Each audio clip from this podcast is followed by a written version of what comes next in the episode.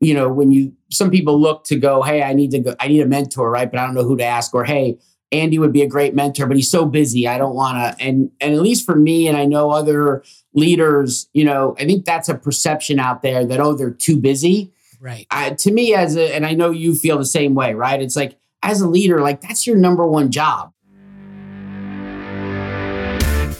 Welcome to episode number 77 of the Balancing Act podcast. I'm Andy Temte. Today we've got Dan Flynn joining us as our second guest in our mini series on the importance of building the skill of decision making in individuals and in teams. Dan is Chief Revenue Officer at Barnum Financial Group and has held recruiting and learning positions at major financial services firms such as Prudential, Mass Mutual, and MetLife. Thanks for sharing your talents and insights with us today, Dan. Yeah, great to be here, Andy. Thanks so much for the invite. So, uh, seeing as you are a registered agent with an investment firm, we have a bit of fun housekeeping to do with a mandatory disclosure. Ready, everybody? All opinions expressed by Dan Flynn and Andrew Temte are solely their current opinions and do not reflect the opinions of their respective parent companies or affiliates or the companies with which Dan Flynn and Andrew Temte are affiliated. I think you have a, uh, we'll be seeing you next year and uh, doing some voiceover work. Oh, uh, it, it would be so much fun uh, to be a character in an animated feature. You know that sure. that, that would just be the uh, I, I, would have died and gone to heaven. That's great. So, Dan, uh, as we always do, uh, before we get started, uh, it'd be great if you told our listeners your story. Yeah, happy to. Um, you know, it's incredible reflecting that I'm coming up on 30 years in um, in financial services. So, being in the same industry my whole career, and really reflecting back on just it's unbelievable how much change. You know, think about the business and how it's done and who does it and um, all of the different external influences. It's just been um, incredible. And I've been blessed uh, in terms of my career. I know we'll talk about this a little bit, but just the um, um different uh, models and companies I've had exposure to. Um, and but also the the amount of change and and um, I always think of my leadership of the uh, uh, seas do not a skilled mariner make right? It's been some you know some craziness along the way with uh, a couple of um, acquisitions and relocations and, and all of those being incredible opportunities. We talk a lot about, at barnum about having a growth mindset you know and i know being around you that kind of lifelong learner. And now really being able to reflect back on 30 years go man i'm grateful for a lot of those not necessarily in the moment per se but but really having that um, ability to learn from all of those uh, experiences both in terms of as a leader but also strategically right? We're going to talk about decision making. Um, you know seeing a lot of that change and and what went well what didn't but but again i'm i'm blessed. As you described i've really always been in a space of working with financial advisors. That's my passion and energy and love. Um, I feel like that's my way to have an impact is, you know, through them being able to have an impact um, with communities. Again, I know we'll talk about the profession, but but that's really my story has kind of been this journey.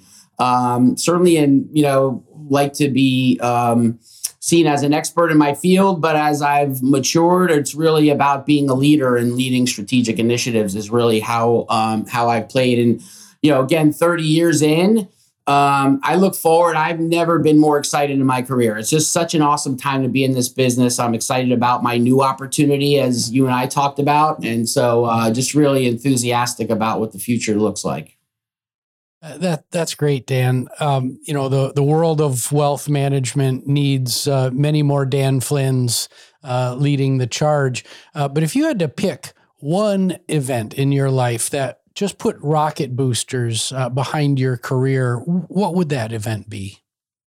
Yeah, I think back. I um, you know, you have those inflection points, and for me, it was um, I was part, there's again a lot of change happening, right? To me, that's for people listening. When there's change going on, it can feel uneasy, but but that's where the opportunities are. And uh, I remember I had a um, a leader was sharing with me. We you know we're kind of bringing companies and groups together and things like that. And he was sharing with me like, hey, here's here's the path we're heading down, and here's where I'm seeing you.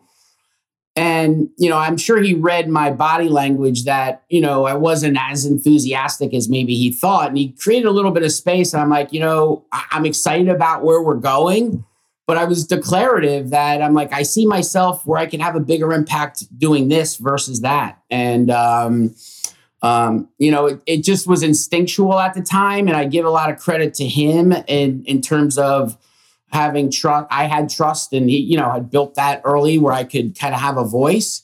Um, and, um, and I was declarative. And, and from that moment, it really, you know, I, I got it, got an opportunity and, and, um, um, it went really well for me and it led to other opportunities, right? It was just kind of that, as you described, that catalytic moment for my career. Um, and as I reflect on that, it's, you know, I, I, it's a good, these are always good for reminders, right? It's a great reminder for me that, you know, as a leader, I've got to create space for those kind of conversations and frankly, push people pushing back on my perspective, but also, you know, trying to find as much as possible the intersection of, the business opportunity and the work that needs to get done with what people are passionate about and where they want to take their career. When you can make those connections, uh, you know, my experience is you're going to get a better outcome, right? And so just you know, again, having that be part of the process is uh, is something I took away from that experience, and certainly is have a lot of gratitude towards that leader for giving me an opportunity in that moment.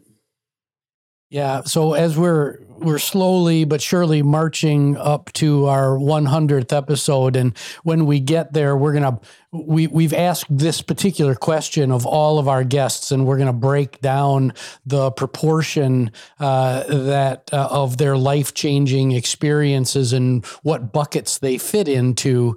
Uh, and you know that uh, that change bucket uh, is has been a significant driver for many of our guests uh, careers. So I, I expect that uh, you know periods of great change where one kind of leaned in to the change like you did uh, is that that's going to be at or near the top of the of the list right. of real of career drivers. Yeah, I can see that. Right. I mean, again, it's it's and for me, I go back to um, my opening comments of my story where I've had those moments I've been able to observe, hey, right, I, I've I now have the benefit of seeing that in the long run they're really good, right? But again, when they're happening, they're scary. And so it's having some of that, whatever it is, you know, courage, resilience, leading on others during those times, right? It really does create the biggest opportunity. If you can quick the quicker you can move yourself into the you know positive and proactive mindset, you know, the more you can capitalize on it. Yeah, so we we've got a nice uh, double bonus episode. You know, we did a whole mini series on change and change management uh, in the summer of 2022, and uh, this uh, so we're we're going to shift gears now into decision making, but we got an an extra little uh, lesson on uh, the power of the power of change. so let's dive into the topic at hand, which is decision making. Can you help our listeners understand the process that you go through when faced with making a challenging, multifaceted organizational decision? Yeah, so I think the the you know a couple of um, foundational thoughts on this, right? I think it's really as a leader and as a you know anyone in business, it's you got to recognize that each decision needs to be approached a little bit differently. You know, and as I think about this, Andy, I think honestly about and it's way broader than decision making. But you know, I think about your book of balancing act, right? To me, this decision making is all about finding the right balance of different things in each situation. So, you know, a couple of examples of that is you hear we need to be faster decision making, right? Well, is it does that mean you stop being thoughtful? No, right? It's finding the right balance of those two things. You hear you know, how many leaders or successful people talk about trust your instinct? Does that mean you throw out data decision, uh, you know, data driven decision making? No, it's you got to find the balance of those two things. So I think as you, you know, again, anyone, whether it's a CEO or someone just, you know, running a small team or individual, right? Like thinking about do I have the right balance here? And to me, that's what, you know, having a structured process is about. So for me, it's really taking these couple of um, key steps. And interestingly, you know, we're in a financial planning business. I always share it's it's I think of um, decision making or strategy almost in the kind of um, uh, process of financial planning and working with clients. It's number one, and and the most important step is do we have alignment and clarity on what our objective is? I, I can't tell you how many times, and I've certainly been guilty of this of you know, you start jamming on something and then all of a sudden you're getting to step three, four, and five. And it's like, oh, wait, we're not even aligned on what we're trying to accomplish here, right? It's like, okay, start over. Um, so, really, if I would say taking time, make sure they're and and constantly reminding, right? Having that playback. It's like, hey, just so that we're clear, are we checking that the objective here is this, right? Having that be part of the muscle memory so that you know you're really thinking about you know that clarity and alignment. Then step two for me is always going into that discovery process, whether that's talking to people. I'm doing that. My started a new job, six or new firm, new role 60 days ago. I'm coming up on that conclusion, right? And now I'm okay, the data, the conversations, um, and now starting to formulate what are some options, you know, what are some paths forward. And I always like to suggest if you're going to go and influence and there's stakeholders involved, go to the table with some options that you're happy with either outcome, right? If it's yeah. if it's like, hey, it's my way or the highway, and here's the decision, and then you know, especially in in larger organizations, you know, you you might be disappointed um, when it's kind of yes or no versus which one do you like. I, I like that approach. So developing some options that all and having obviously, you know, the pros and cons and then, you know, clearly it's executing. How are you going to execute this? You know, and you got to kind of know that. I mean, you have to execute it obviously to be successful. You got to kind of know an execution path as you're formulating the solutions. Um, and then the last thing for me that, you know, this takes a while to kind of learn and it's and it's hard. It's probably the hardest piece is creating room and having structure, frankly, to go back to those decisions um, and really reflect on did things work or not, right? And to me, there's really two pieces of that. Of um, number one, are you going to be agile and check and adjust, right? I think you know you make a decision. The chance that you get it perfectly and then you could just never think about it again is quite rare in my experience. You better be kind of checking in and going, oh, did we get that right? And make adjustments as you go. But I think the other thing is, are people learning from the decisions they've made? Or they just on to the next one. It's a clean slate, or you capture being intentional with the learning and, and then being able to reflect. And um, I remember a speaker was part of like the Blue Angels, I think, and they had like I forget what they called it, right? Like the debrief right after. It's like, how did that go? And and so really having the debrief to say, what did we learn? So you keep getting better each time you're making decisions. I think that's a piece that gets lost quite a bit. Yeah.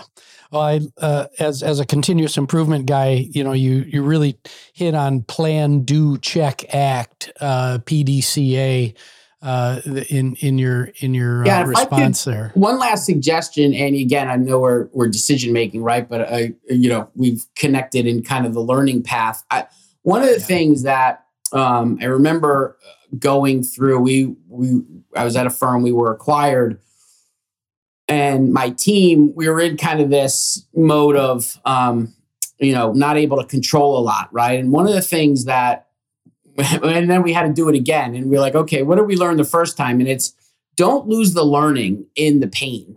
And and so to me, that what that translates to is find someone or a small group of people that are also growth minded and open to learning and really be intentional about what you're observing and what you're experiencing. I mean, you're going to go through it anyway, right? And you're going to learn from it, of course, right? We always talk about you're going to learn from your experiences.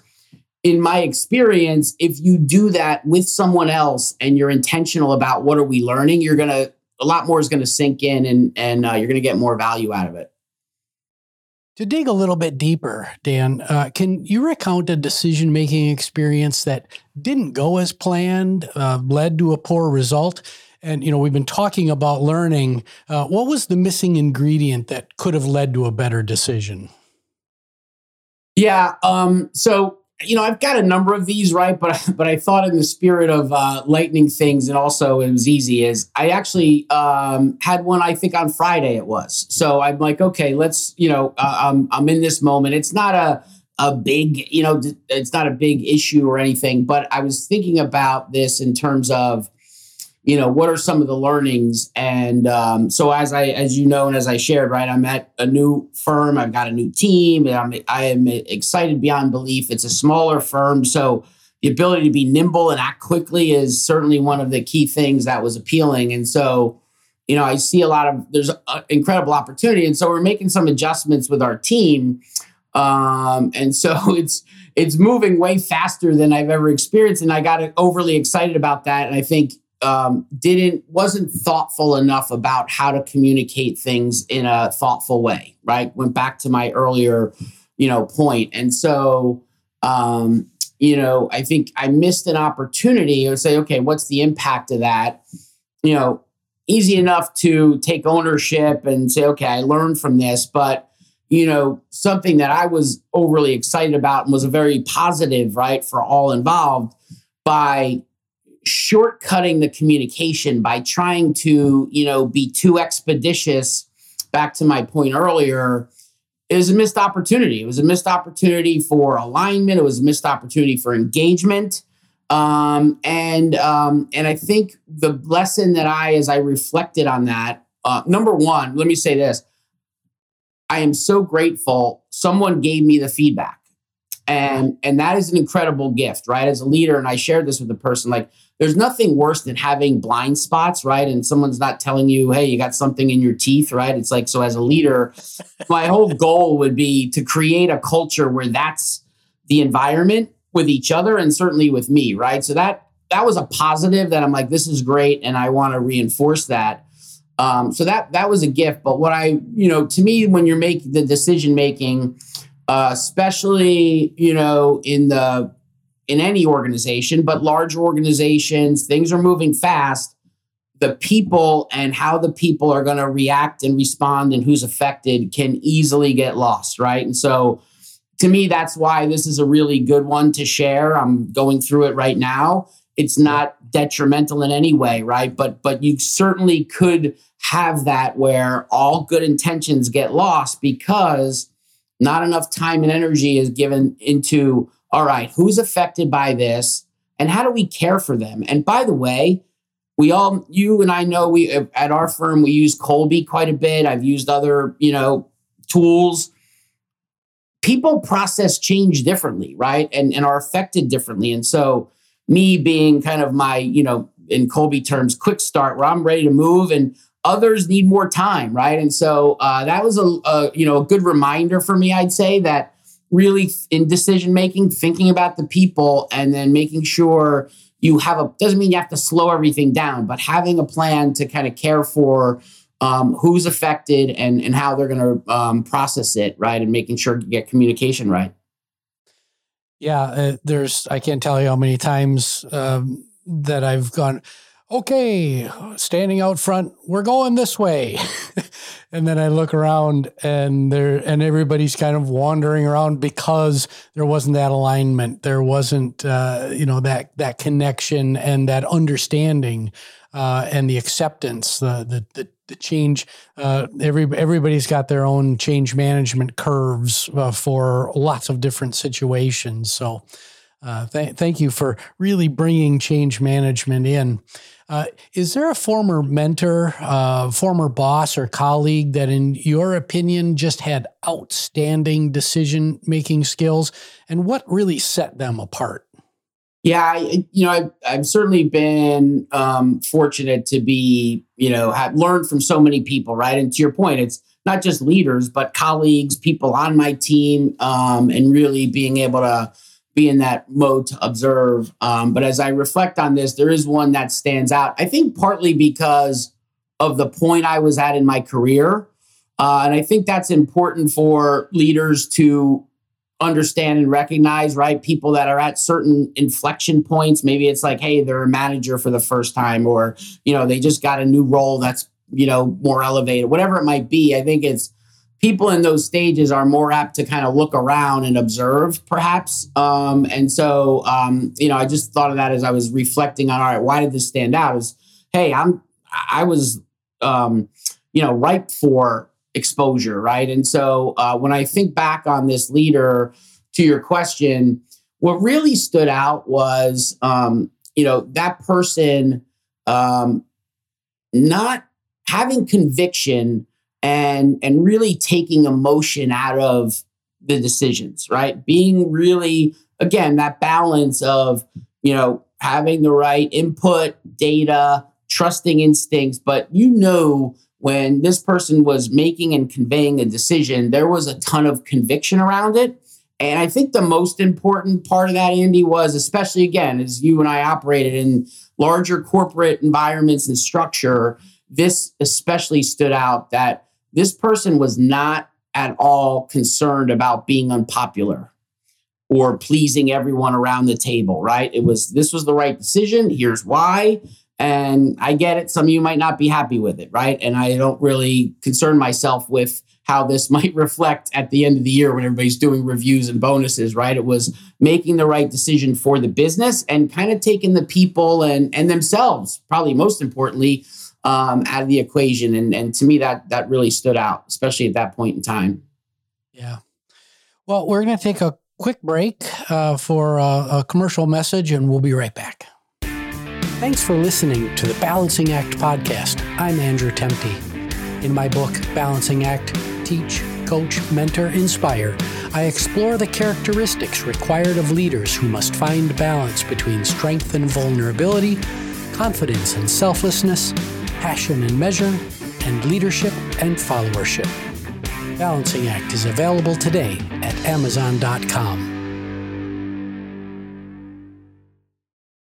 And we're back with Dan Flynn talking about decision making in the workplace.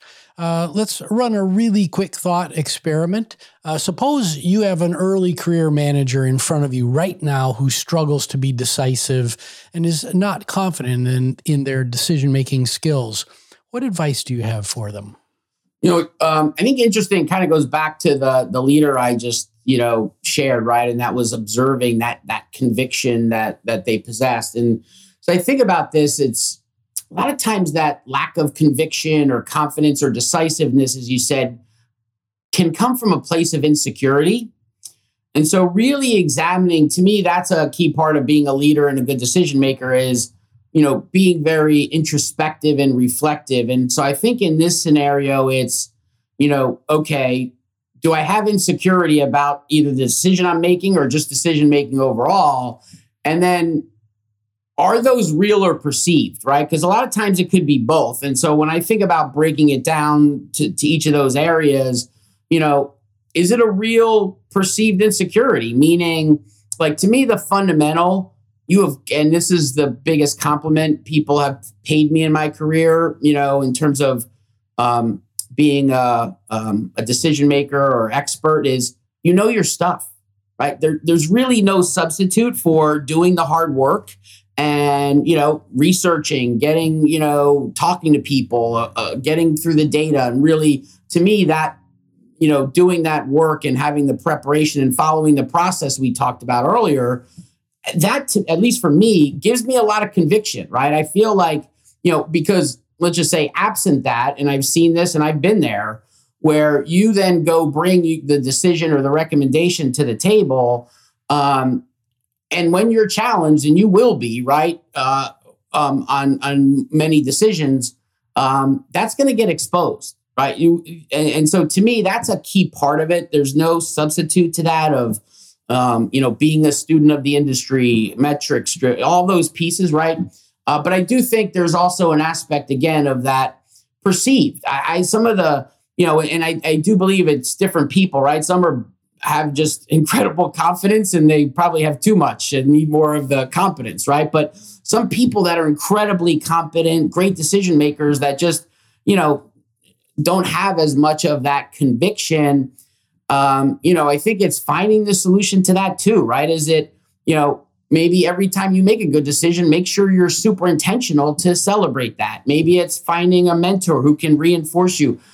You know, even just think about affirmations, right? There's there's a lot of tools out there to help you build your confidence um, and reinforce, you know, the the value and and um, and qualities that you bring into your decision making process. And I think when you do that over time, you know, that's going to help someone show up with a lot more conviction about, you know, delivering that message and, and making the decision and then and then delivering it.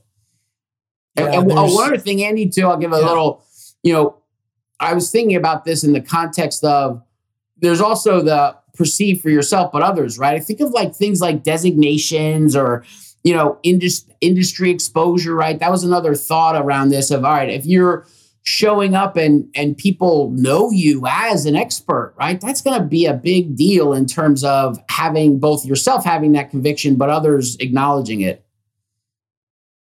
Yeah, uh, yeah. Send uh, both sending those signals. Uh, but I, what I loved about what you said is, you know, having that mentor because as we grow in our careers, uh, as we move up the ladder, there are fewer and fewer people uh, that uh, that are around us that we can confide in, uh, and who are going to help us uh, celebrate uh, good, you know, the good decisions that that we make. So, you know, having somebody to talk to, you know, because as as as the boss, there are you're you're patting uh, other people on the back, uh, you know, uh, urging them on and uh, as a leader it can get uh, it can get fairly lonely. So having having that mentor to bounce things off of i think is is really important. Absolutely yeah critical. And i think some and i'll speak for myself as you know when you some people look to go hey i need to go i need a mentor right? But i don't know who to ask or hey Andy would be a great mentor, but he's so busy. I don't want to. And and at least for me, and I know other leaders, you know, I think that's a perception out there that oh, they're too busy. Right. To me, as a, and I know you feel the same way, right? It's like as a leader, like that's your number one job, right? I told some of these stories of people. I would not be sitting in my seat if others didn't do the same, and I couldn't have conviction around decision making or much else, right? If I didn't, um, you know, wasn't receptive to someone who asked for help. I think the key thing I always tell people is if you're going to ask for a mentor, you better get yourself in the mindset that you're going to do the work, right? If, if you show up and go, help me with this, and then, you know, there's, you don't see anyone kind of putting in the effort around it. Uh, to me, that's where, you know, some of those things fall apart. Yeah. So you and I uh, have been in the learning space. I love to talk about skills on this show. Uh, you are the head of learning and recruiting for several major uh, global corporations. Can you name two skills that our listeners should hone to become better decision makers? Yeah, I think I think the first one just jumps right out to me is um, really being a, a good active listener you know, again, it kind of goes back to what I shared earlier, where these go sideways, and and really being open minded, you know, having your own strong kind of perspective and conviction, right, and point of view for sure, but then going into the decision making process open minded and actively listening, uh, and especially to people that have different perspectives than you I think that's I know I think we'll talk about this a little a little bit in terms of diversity, but I think that's where you know diversity maybe gets lost a little bit in terms of the the importance is in decision making, right? I've got right. to have different perspectives. I just got off with, you know, I'm meeting advisors at our firm and, you know, the, the guy I was just talking to is in his fourth year and he's like, I'm not sure I can help you, right? And you got way successful people i'm like i need your perspective right? I can't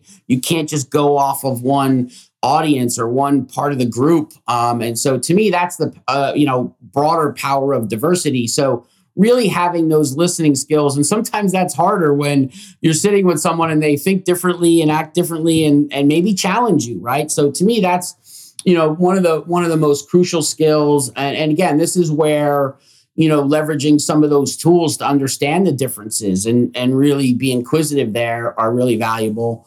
Um, I think the second one, I don't know. You can. I'm not really a learning professional. As you and I met, I was kind of, you know, uh, I'm a you know sales and distribution leader who's had the great opportunity, and, and, I use that as an example, right, of getting outside of my comfort zone and, and meeting yep. with you and others in, in other industries, right?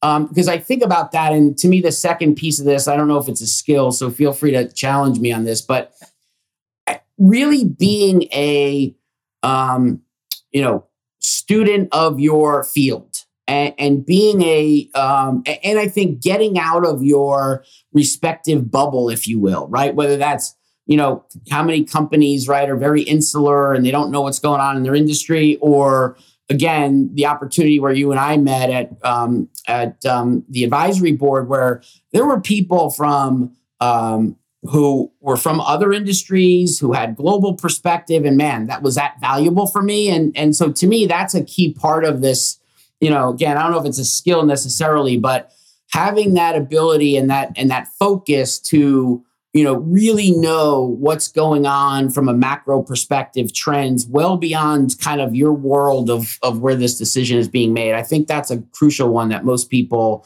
you know get too busy for right? I think uh, in my experience yeah, well, that is a skill, uh, Dan, and we uh, we we just wrapped up our mini uh, an entire mini series on that skill of uh, uh, many call it business acumen, some call it commercial acumen. Uh, back when I was running Kaplan Kaplan Professional, we had a behavior that we we said be a student of the business and uh, you know that that is absolutely a skill taking those blinders off being able to look left and right and up and down uh, and see the world ar- around you is uh, is absolutely absolutely essential. Well dan this has been a wonderful conversation. Uh, we've got one more uh, one more topic to hit here uh, you know, the wealth management industry generally, you know, we're talking about decision making today, the, diversity of thought uh, and, and, and, opinion. Uh, the wealth management industry is, and the statista, uh, you know, this, these are objective statistics, is dominated by white males. and we were talking before about you know the benefits of having a, a diversity of thought, opinion, people who don't look and talk uh, and, and, think the same way that you do. So, uh, you know. We're talking about the changes that are needed in the, both the education landscape and recruiting practices to diversify the field of wealth management. What advice do you have for wealth management leaders and recruiters to move the needle on industry diversity?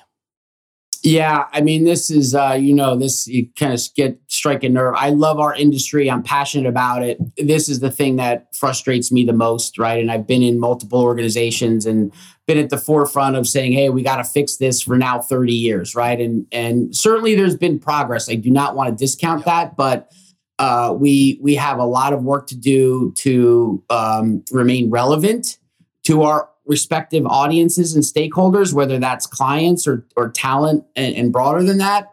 Um, and so, um, you know, I think the I, I think the the key thing in all of this is that all of the leaders and the companies and anyone you know who's got a seat at the table to recognize the business imperative of this right? And I think again, you know, we'll talk about this of like, you know, the face of America and serving the face of America. We talk a lot about that in financial services organizations and and the changing demographics and needing to um, and needing to um, you know better represent our communities and, and that's crucial to have talent uh, but I do think there's there's another piece that that's you know equally important that we talked about earlier. We have you know, in financial services, you know, m- many industries, right? But there's big problems to solve. And you're not going to solve those big problems if you got all white guys sitting around the table trying to solve them. It's just not going to be as good, right? Whether it's, uh, and so to me, that's the critical part of this of